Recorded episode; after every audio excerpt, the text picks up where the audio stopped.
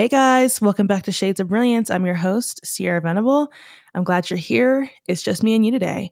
My first solo episode um, was went very well. I had a lot of great reviews on it.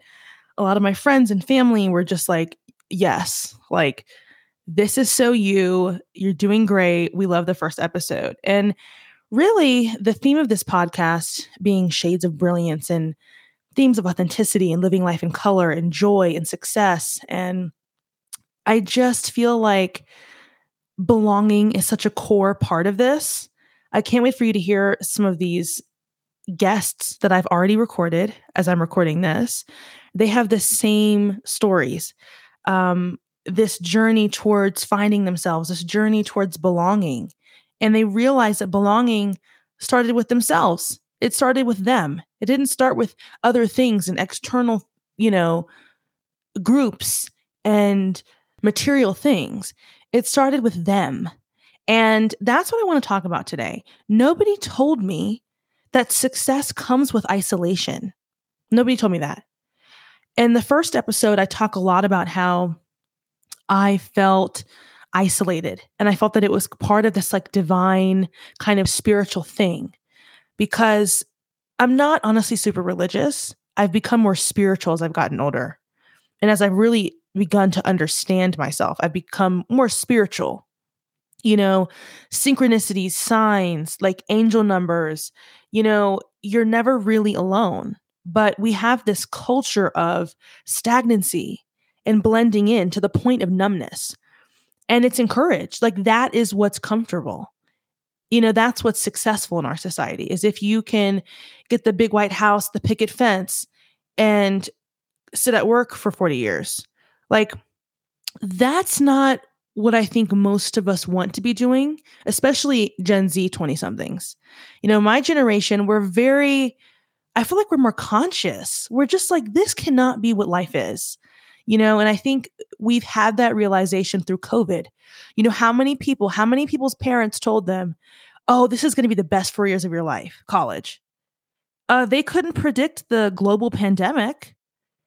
So i feel like we we went from feeling gypped to really feeling liberated and i almost feel like our interaction with death is more real you know, with climate change and like all of these really scary things, it feels like our political system is falling apart. And this is a global thing, by the way. I'm not talking about just America. I'm talking about like just globally. I feel like Gen Z is just like more in touch with if this is all over in 20 years, you know, if Florida and California fall into the ocean, who am I going to be really? You know, like like wh- what really am I about? And so that's what I want to talk about today.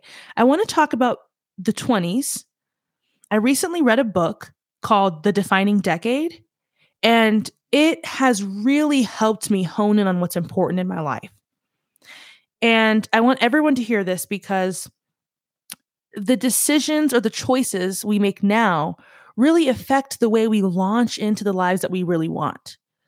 You know, there's a reason that in your 20s you feel this pressure and then everybody reassures you that, oh God, well, you have so much time. Like, don't stress. Like, you have so much time. Just drink and party now. You know, have a lot of crazy sex. You know, it, life is over at 30. What I would like to offer to you is life begins now. Like, you don't have to wait until you're 30 and 40 to grow up. And I feel like in our society, again, with stagnancy and oppression and all of these like big themes, what really is life? Like, if you push off everything until your 30s, a lot of 30 somethings spend their 30s undoing the mistakes of their 20s. You know, all of the unintentional choices that they make, that they made, and all of the regrets. And so I want to talk about this because I'm 21 and I feel the pressure of becoming and being successful all the time. And this this pressure that like oh my god the choices i'm making now are affecting everything. But then you're reassured like i said by people that are like oh god well no you have so much time just forget about it. So this book the defining decade they're calling it the four alarm call for 20 somethings and they would be correct the book is written into four parts career love the body and the brain So it's written by Meg Jay. Let me just roll back a little bit. The whole book is written by a, a woman, an incredible woman named Meg Jay. She has a PhD, so I probably should call her Dr. Meg Jay. She's a psychologist and associate professor at the University of Virginia. So go Cavs. And she specializes on 20 somethings. So the whole book is written through the eyes of her clients. You know, they they come in in their 20s and some of them don't have any purpose. Some of them um, are doing too much. Some of them are, you know, like just all over the map, but they're having these quote unquote breakdowns. Like collectively now we call that a breakdown. I don't know that that's healthy because a real like psychological breakdown is so much different than what we collectively talk about. But this kind of process of detaching yourself from the things that are not really you can feel sometimes like a death, like a spiritual death. And so the book is written through the eyes of these people that are going through this kind of spiritual death or they don't understand xyz you know she's working with 20 somethings that they come in they, they lost their sense of purpose and really it's their boyfriend. Really it's their girlfriend you know like she's like break up with them you know like this is what's causing all of this like strain it's because you feel like you have to be doing this so it has this this core theme of belonging and connection in the same way that this podcast is about that. She also has a doctorate in clinical psychology and gender studies from Berkeley. So I trust anybody with a gender studies degree, first and foremost. I feel like if you can understand the oppression of gender, then you can understand what authenticity is. We have divided ancestral divine beings into two categories girl boy. And it's so detrimental. It's so it's so oppressive. I don't want to get into too much of that today because I could have got a whole series on gender. I also took a women's and gender studies class when I was in psychology and it changed my life my freshman year of college because everything I thought I knew about myself was wrong. It was like shadowed by this, oh, you're a woman, so you have to do X or you have to be this. And I was super ignorant when I got to college. Like I didn't understand like pronouns. Like I was so like uncomfortable. And really what it was was I was uncomfortable with myself. So anyways, I trust anybody with a gender studies degree, a doctorate at that. So her work is really fascinating and what I want to jump into right away is this concept of the urban tribe. She opens the book, and we're going to talk mainly about career today, not about the love and the other portions of the book that are also fabulous. But I'm going to talk about career because a lot of 20 somethings focus on the career. Like that's the focus, especially in the beginning, is like, what am I going to do with my career? And she talks about weak ties and strong ties. This is really important because strong ties are this Western kind of white supremacist way of thinking. This idea that, like, when you relate to people and you think like people, they are your people and you should stay around them and be loyal to them till the end of time. That's a very, like, colonial mindset, to be honest. And as a Black person, a lot of times when I'm unattaching or, or, learning about these like western myths I'm realizing like that wasn't naturally me anyway. And I feel like a lot of minorities go through that where it's like, I didn't really believe that anyway, but this is what I thought I had to do to survive in this Western world. So, regardless, she talks about these weak ties and strong ties. And I'm just going to read you a passage from the book that I think is really important and will honestly help explain it because I don't even think I could really explain it. She says, Our strong ties feel comfortable and familiar. But other than support, they have little to offer. They're usually too similar, even too similarly stuck, to provide more than sympathy. They often don't know any more about jobs or relationships than we do. And whatever it is they do know, we have likely heard by now. Weak ties, on the other hand, feel too different from us, or literally too far away from us to be close friends. But that's the point. That's their strength. Because they're not just figures in an already ingrown cluster, weak ties give us access to something fresh, new jobs, new information, new apartments, new opportunities, new ideas, and even new people to date.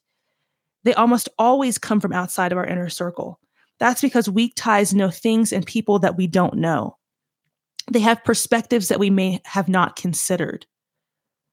Weak ties are bridges you cannot see all the way across. There is no telling where the conversations might lead.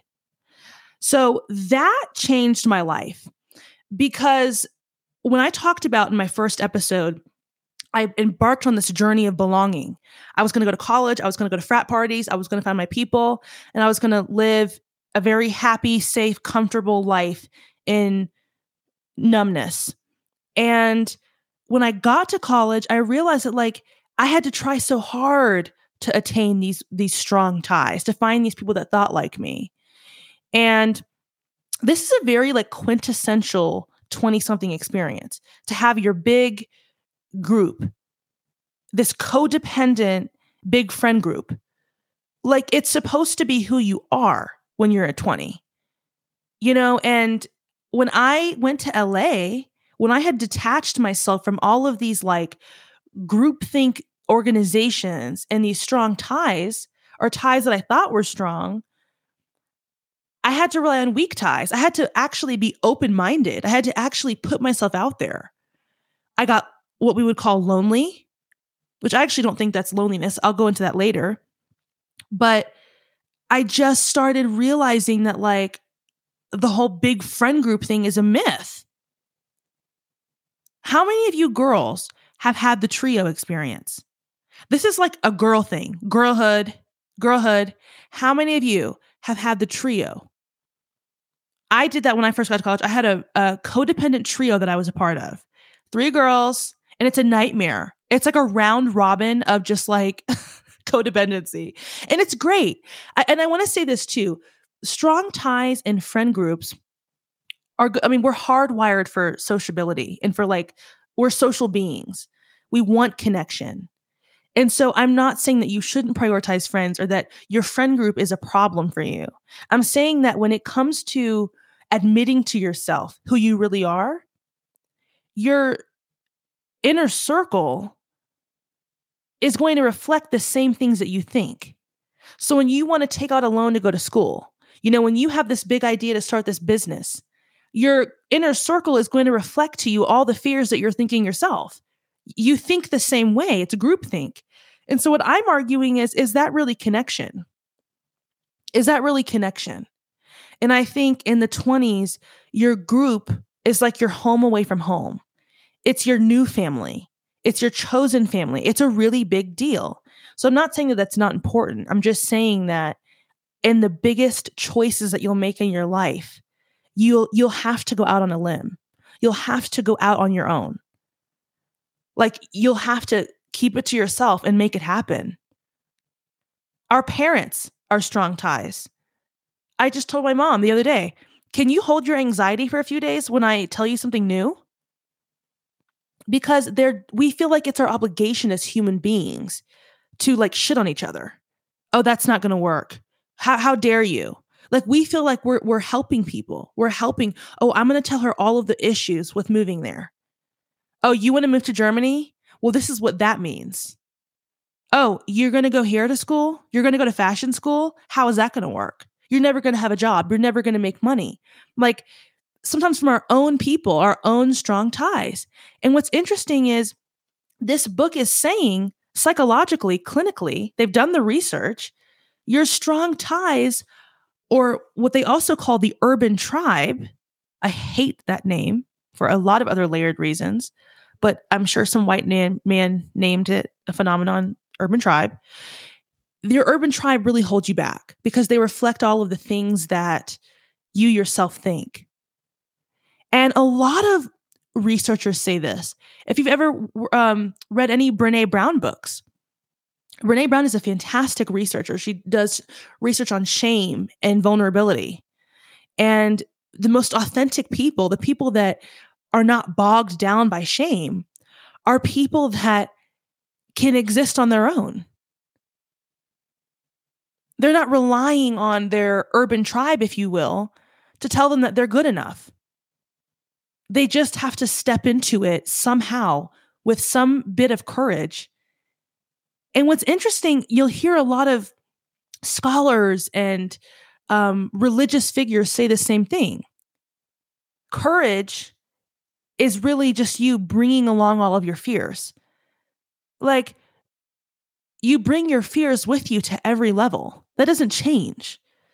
successful people. They still have fears, they still have doubts, but they're doing it anyway. So I find that really interesting because sometimes, like for me, when I'm when I moved to LA, it was such a independent journey. Like I really had to rely on what I felt. And like when I went to the school, when I went to FIDM, and I walked in there and I was like, I want to see somebody. I was just, I was going on nothing. I was going on this blind faith that it was somehow going to make sense. And there were tons of synchronicities. There were tons of like, yes, you should be here signs. But that's kind of what, in my opinion, the benefit is of being alone is that you can actually believe those things. How many of us experience something new and then run back and tell our close friends, our close inner circle? Like I've learned you have to hold things to yourself for a while so you can really hear what it is. When I say hear what it is, I'm talking about hearing your own inner self. It's really hard to hear your inner self when it's clouded by all of these opinions and perspectives. And like I said, that's what we feel like is our role as friends. Oh, I've got to tell her everything that goes that'll go wrong with that. And we have we know the extreme version of that. We call that hater. Oh, she's a hater. And people now are self-titling hate themselves as haters. Why would you want to be a hater? Because if you're a hater, like if you're somebody that just is constantly or some people some haters think that they're being re- realistic. You know, oh, be re- be realistic. That's not going to work for you. Then there's no there's no possible way you can know who you are if you're focused on why everything else and everybody else's life is going to go wrong. And so this is a really big part of authenticity. And everybody that I know that is really authentic, that is really living outside the bounds of shame, they had like some kind of dark night of the soul experience where they were truly on their own.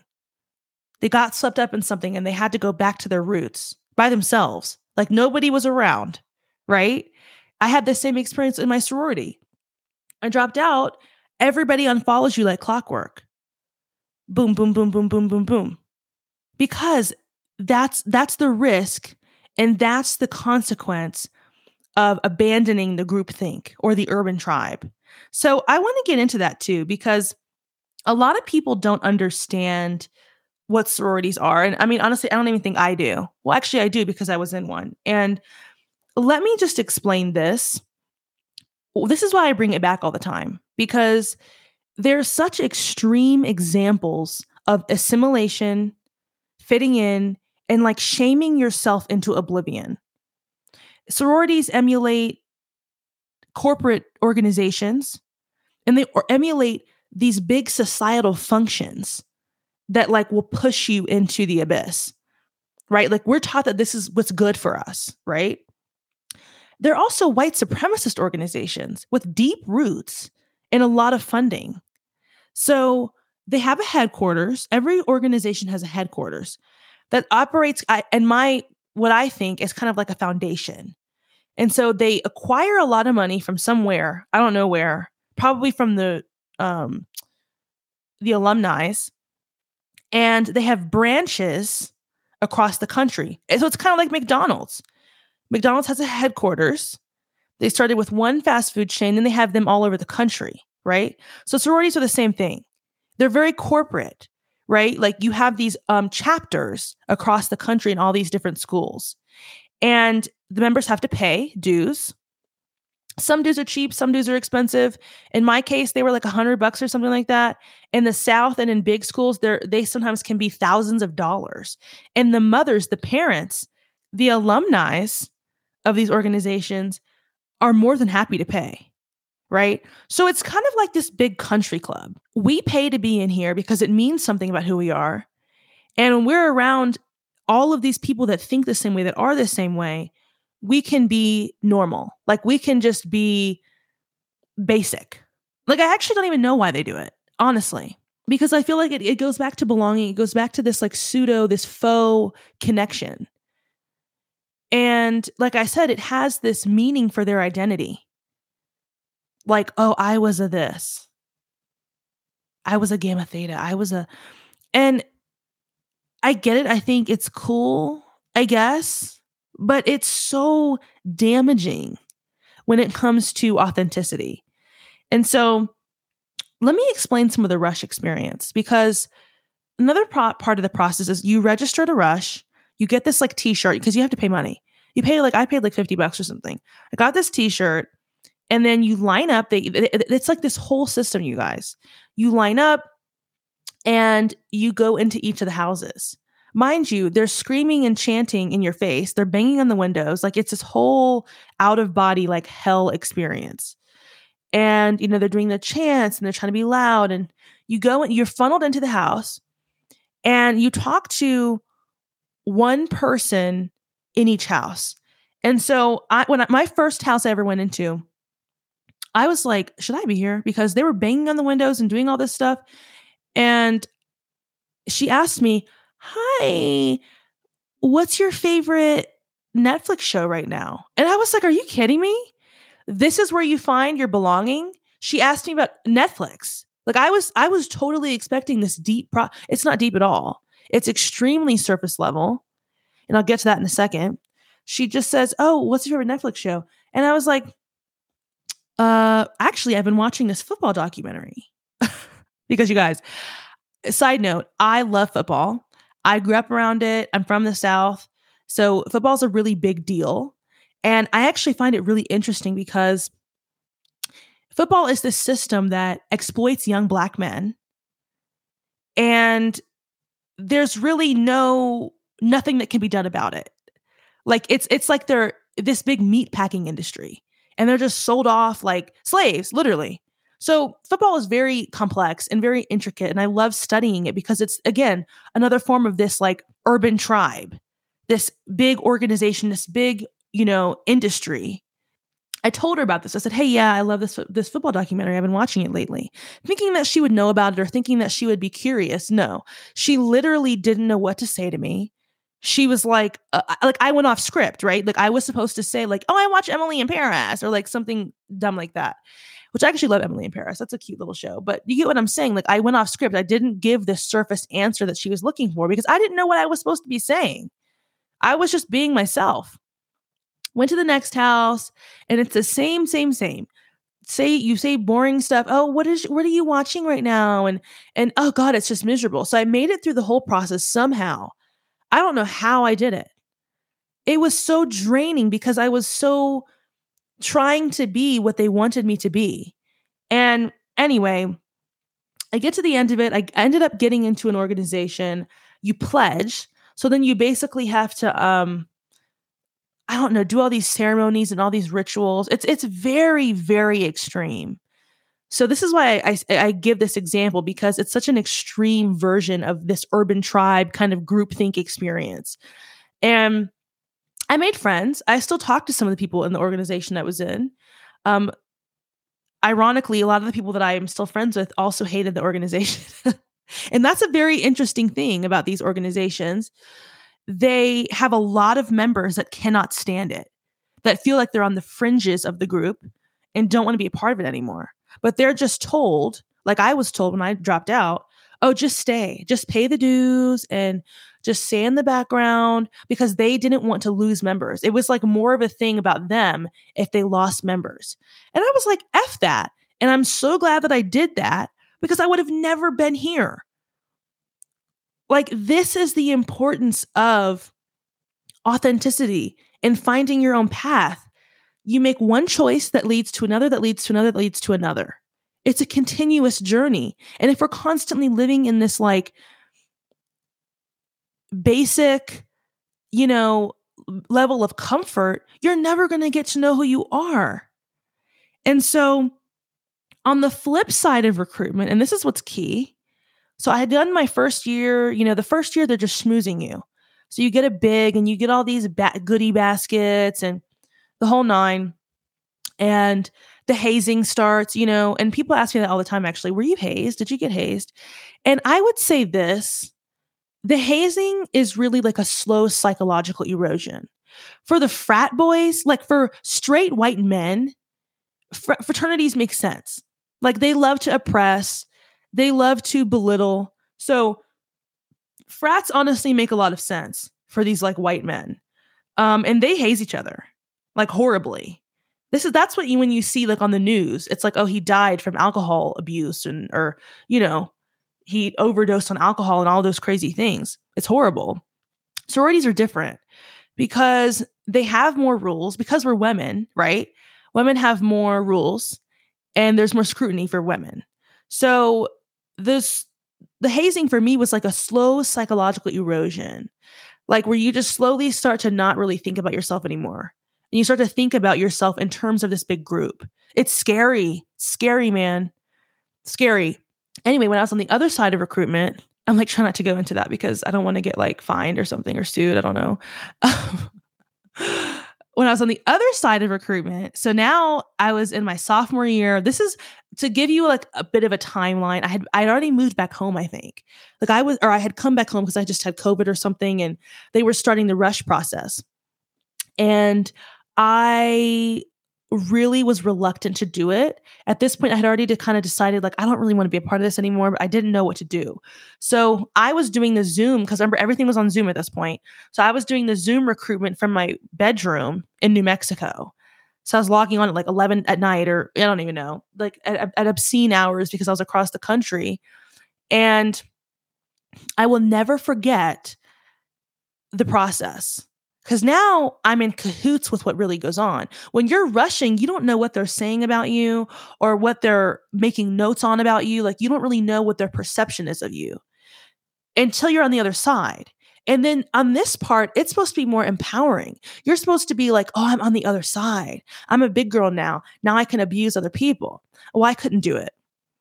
I couldn't do it. I went to one meeting and they it was it was so inhumane and I thought to myself, how am I going to be black and doing this to other people?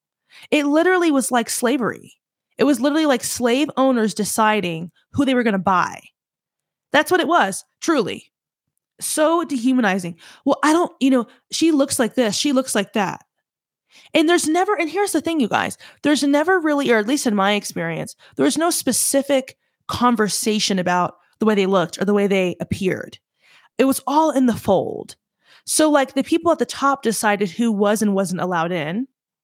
And then you the other the rest of the members could decide if they wanted this person to be in. Like they could protest like, "Hey, she's my friend and I want her to be in." It was just like, "What the hell is going on?" Like I really could not understand why I needed to be a part of this, and I could not dehumanize people the way I had been dehumanized. I couldn't do it. It was like too aggravating to my soul like I really, it was like, oh, this is not good. It makes me sad to say that because I was okay with being dehumanized. And I didn't realize what it was until on the flip side, I was now being asked to dehumanize other people. And you're and you're all a part of it. So I don't even want to hear, oh, well, we're not dehumanizing people. You're all a part, you're all in cahoots. That is the plight of strong ties. If your friend goes and robs a bank, you're associated. It's that whole like guilty by association thing. It's important. If you're around a bunch of drug addicts, you might become one. If you're around smokers, you might start smoking. It's really important who you surround yourself with. And again, anybody who is living authentically, who is taking shame down day by day by day, knows this. And they've had experiences with this. And they will tell you the same thing. I realized I couldn't be friends with them anymore. I realized I had to detach from XYZ. It's detachment. That's really the key. So, why do I say all of this? Because when you are on your journey, hopefully you're not in a sorority, but if you are in one, take this with a grain of salt. You know, I, there's a lot of people that are like, "Oh, I love my sorority." I don't know how that's possible, um, because it's like we're really infatuated with what it means to be associated to this thing. It has nothing to do with who you are. And I'm an advocate for selfishness. I am. I think in the English language, we're so afraid of the word selfish. Why? How are you not going to be selfish? You need to be if you want to know who you are. So keep that in mind. A lot of organizations operate this way, a lot of corporate entities. And it's hard to be a part of it, but not of it.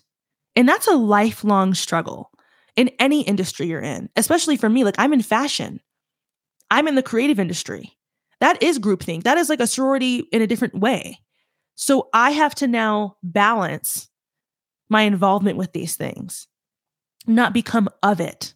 And when you don't become of something, you're alone.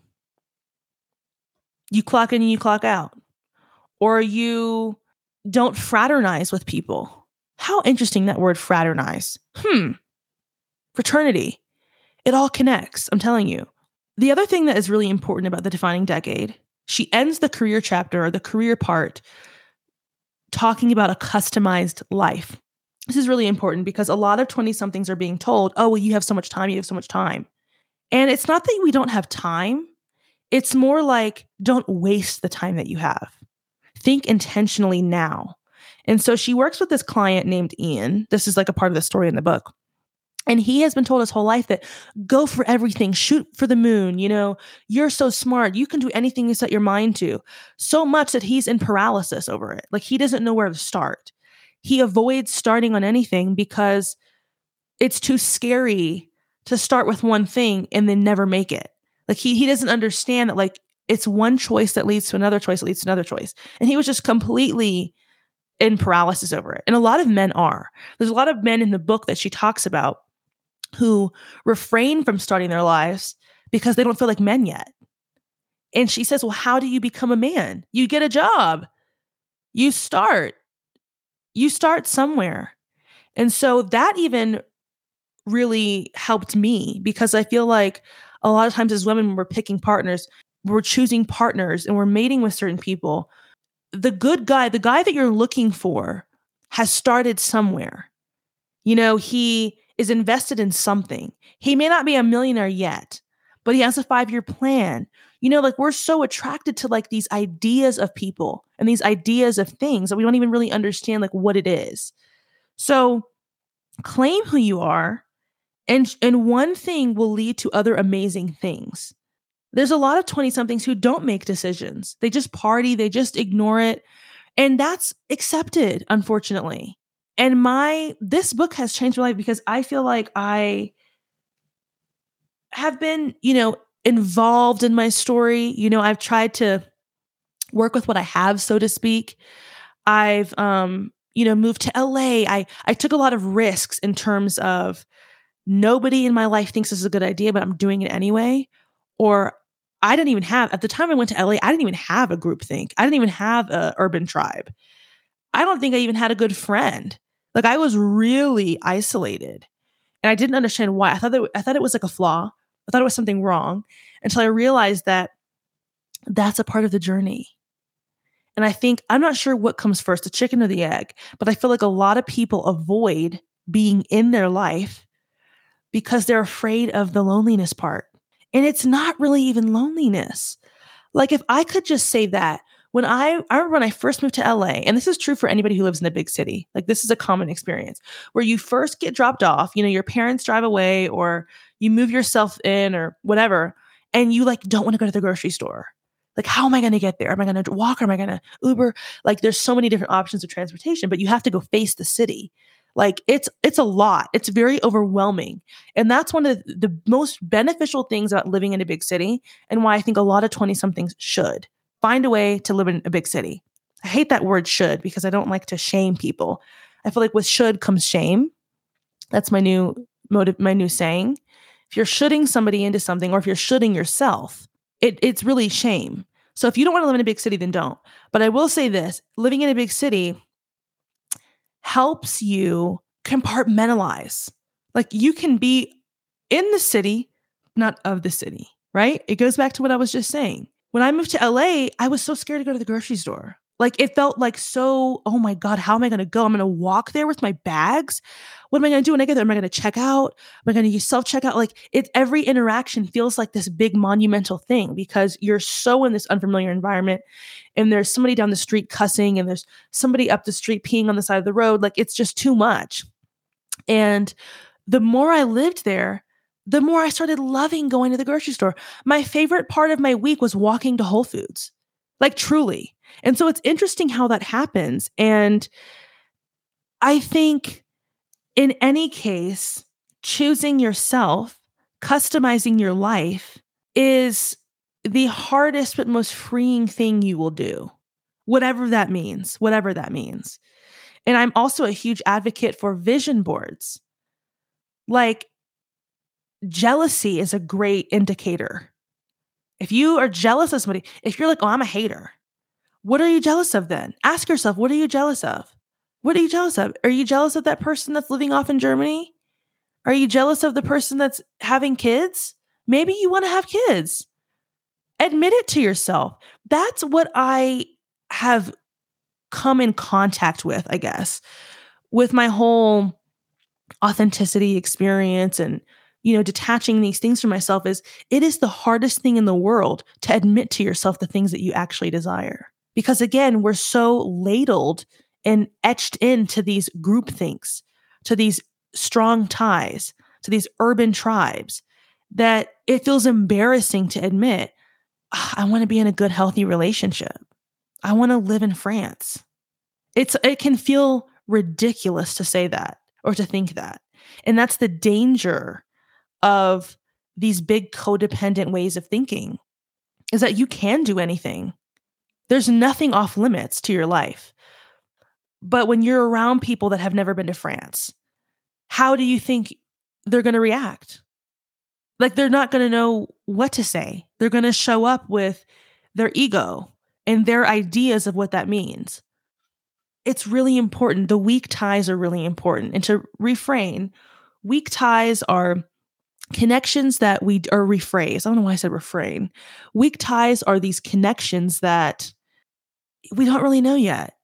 You know, if you go, if, uh, if anybody's on LinkedIn, LinkedIn is a great tool, by the way, because I follow people that are in careers that I might want to be in. What are they talking about on there? Like, I would literally look up trend forecaster and find a bunch of them. Better yet, if you're a minority, find all the black women, find all the Asian women in the job that you want to do. And you'll start to see how possible it is. Follow people on social media, follow travel accounts. Like, try to bring these things into your field of energy. And sooner than later, you will find them. My favorite story is when I went to London for the first time.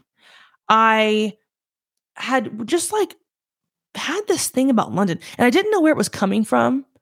I was like, I don't know. I, had, my boss at the time was from Great Britain. He was from London. And he, you know, talked like this, or God, I can't even do the accent. Oh my God, I can't even do the accent. That was so embarrassing. He was very um London, and you know, he would talk like this. I can't even do it. Oh my God. And for some reason, it was because before I had gotten this job, I kept thinking about London. I didn't know why I was thinking about it. Like I really didn't know why. It just came up for me. And a lot of times the things that impact your life so much start as whispers. They start as little inklings. Do not ever tell anybody your inklings. Don't tell anybody. Just sit on it for a while. Because when you tell the urban tribe, when you tell these close people, these this codependent group, oh, I was kind of thinking about going to London. Oh, isn't it rainy? Isn't it always gloomy?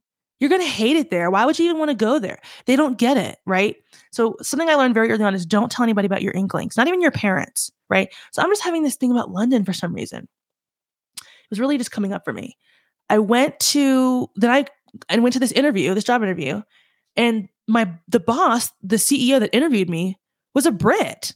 And I was like, okay, this has got to be some kind of like coincidence, like weird. Then I realized that my school was going on a London study tour. So, super last minute, I was like, I'm going to go ask for information about the London study tour. I just knocked on our, um, what is her name? Like international affairs director or something like that for our school. And she plans all the study tours. So I was like, okay, I'm to go talk to her and just ask questions. She said, yeah, we actually have some spots available. And the dates are September 22nd, which is my birthday, to this date. And I was like, oh my God, my birthday. So then it's like, okay, is that another coincidence that I could be in London on my birthday? Like I just kept thinking, wow, wow, wow. So I talked to my mom because now I'm to bring in some reinforcements, right? But I'm pretty much decided on this. Ended up, long story short, I went to London. It was fabulous. And there were so many synchronicities and illuminating things about that trip that changed my life that led me to so many different avenues. And when you can see different things, it changes your choices, right? I could work here. Oh my God, I could actually do that. Wow, they get on the tube and they go home. I would love to live in a place of public transportation. Like your whole vibration aligns to it. And so that's all. I'm like, how do we wrap this up? I feel like I just talked a mile a minute. But if you are alone right now, if you're feeling isolated from the world, if you don't have like a big friend group, good. Good. And if you do have a big friend group, try to manage how much of yourself you're giving to that organization, right? Or that group or that friend circle, right? Because chances are you they think the exact same way as you. So if you're trying to shake things up or do something different, you might have to face the reality that they're not your people, that they don't get it. Another thing I'm thinking lately is I don't want to put people in that position. You know, I give them some kind of sensitive information or I, I tell them my inklings. I tell them something that I'm really holding dear to my heart. And I'm putting them in this position to say, oh, that's not going to work. And now we can't be friends, right? So, with all that to say, isolation is not a bad thing. And I think it's really ironic that in our Western society that prioritizes individuality, this extreme individualism has ruined community. And it's the community that you, you know, find the strength to be who you are. But it's like, because of our society, you almost now have to go backwards, find solace within yourself to create the community. It's like you have to go backwards to go forwards. And that's my point with this podcast. I don't want to leave a sour note in everybody's mouth about groupthink and about, you know, friend groups and organizations. We need community. But I'm arguing in this podcast that the communities that we think are communities are not really communities. They're just big organizations of abandonment. If you're in an organization or a friend group or with somebody, you're in a relationship with somebody who doesn't allow you to be yourself, then that's not community. And this is that's probably the biggest thing that I think I experienced as a 20 something is this like paralysis around is there something wrong with me that I don't have this big friend group? But I'm realizing that in the 20s you ebb and flow in different areas to build the life that you want. And that's what the artist, the artist, the author, Meg Jay, talks about in her book, The Defining Decade. And if you want to read this book, let me know, DM me because I have a copy and I actually I might keep the copy, but let me know if you read it because I'd love to talk to you about it on Instagram. Um, Meg Jay talks about this. She talks about how she has 20 somethings come into her office and they're 26 and they're like, "Yeah, but all my friends are working at this restaurant and I don't know, I kind of just don't want to leave it and I want to be here right now and and I want to go to law school at some point but not now and I want to be a mom at some point but not now." And she's like, "Well, you're 26." So, if you're going to start law school at 26, that's 4 years of school plus this this, you know, extra year of that and then you've got to go intern and then you've got to go so the time to do it is now. And then she sits with her 30 something clients who are sobbing i had all this time. I you know met this guy and i just grabbed the first guy i saw because i wanted to get married i didn't realize i wanted to get married. So it's like she sees this dichotomy this very black and white image of the culture of just oh put it off put it off put it off and how detrimental that is for the 30 somethings. Because if the 30s are really your real life, the 20s are the preparation for that. So, this is the time to be thinking about yourself. And if your community doesn't understand you, then it may not be your community. And a lot of times in your 20s, you're going to have to revolve your community.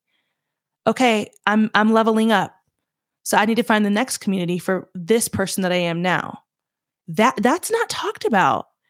And so that was a big part of my experience with authenticity and with just becoming more me. I don't think I'm the meest version of me yet, but in becoming more me, I had to leave the strong ties behind. And you'll find that the strong ties that you thought were strong are not really that strong. They weren't even really ties, to be honest with you. And I do. I think that that's the plight of being 20. So thank you so much for being here. I drop episodes every Friday. So you can hit the follow button, I think, if you want to be notified. And please do just tap it really quickly if you want to follow. I think Apple Music and Spotify, you can hit the follow button. But other than that, I'll see you next week. Bye, guys.